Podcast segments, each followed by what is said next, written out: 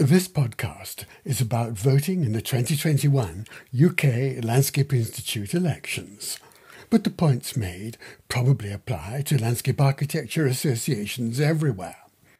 My main point is that professional associations can do much to promote landscape architecture, but they need to do it with the support and democratic engagement of their members.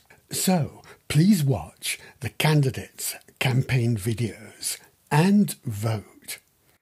Voter turnout is very low in the UK, partly because candidates have done videos which say more about their own careers than about the future of landscape architecture. Fortunately, this is changing. We're getting more vision now, and it's very welcome. The Landscape Institute's 100th anniversary is in eight years' time, 2029, and elections are a great opportunity to discuss where we're going and how we're going to get there. I see two possibilities. One is continuity, and there's obviously a case to be made for this, but there is also a case for change.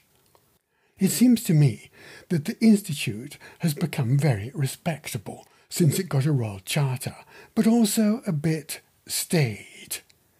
And what we need now is to look forward.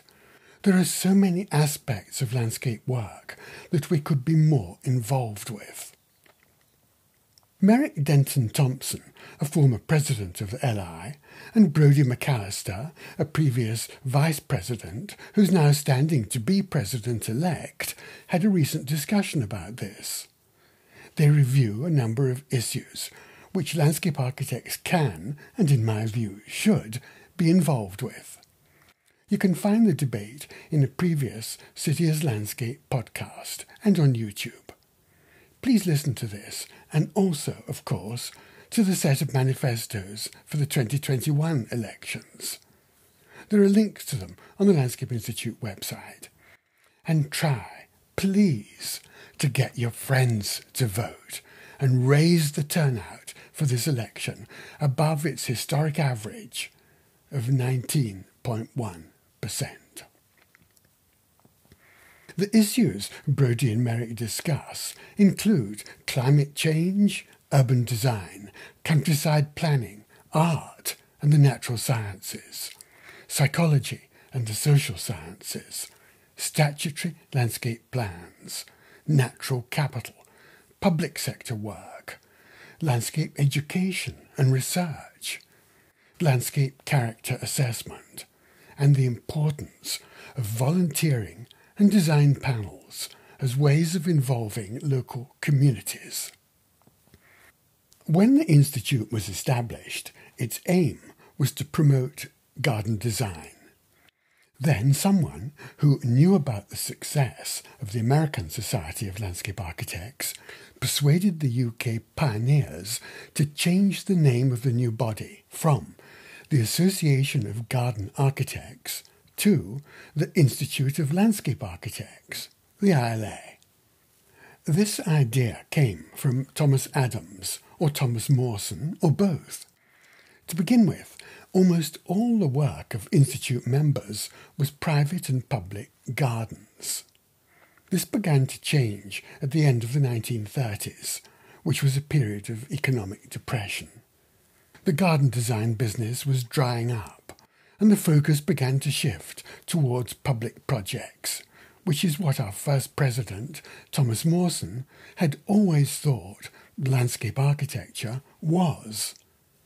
In the 1920s, Thomas Adams had led the plan for New York City and had been director of the regional plan for New York and its environs. He had a very wide vision. In 1939, Geoffrey Jellicoe became president of the ILA. Because of the war, he remained in that position for 10 years and had a profound influence on the development of the landscape profession in Britain. He drew on both its roots, by which I mean that he loved gardens and had a great interest in landscape architecture. Jellicoe was a wonderful publicist and communicator During the 10 years of his presidency, he launched the Institute onto a path of development and change. He did this through writing, lecturing, and lobbying.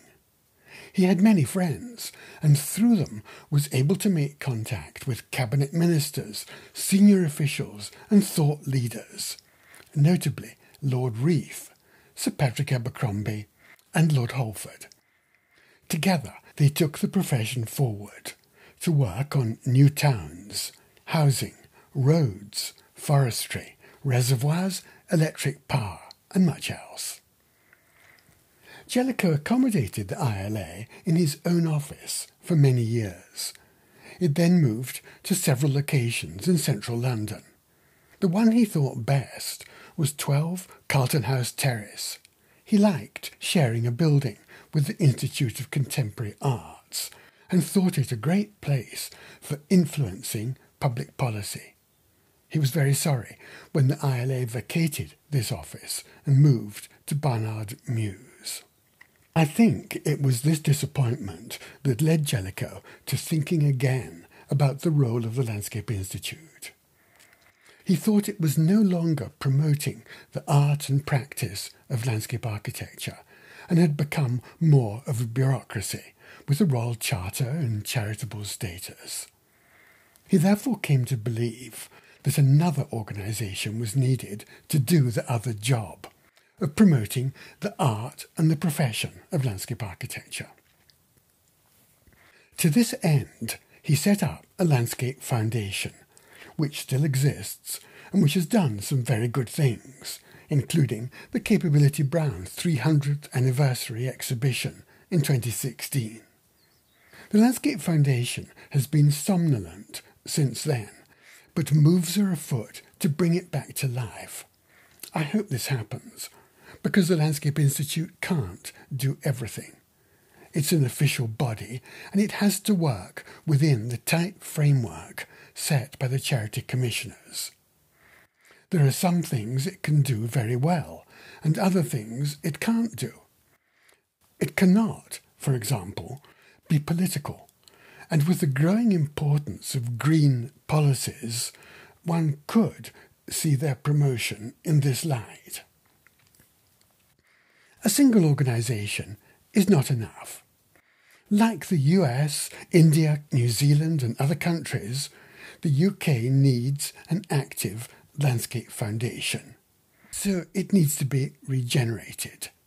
My own view is that the more administrative roles are best done by the Landscape Institute, and the more developmental, adventurous, forward looking, and imaginative roles are best done through the Landscape Foundation, which the LI could help and support. I hope it will. In his book on the landscape of man, Jellicoe declared that the world is moving into a phase when landscape design may well be recognized as the most comprehensive of the arts. Therefore, we are promoting a landscape art on a scale never conceived of in history.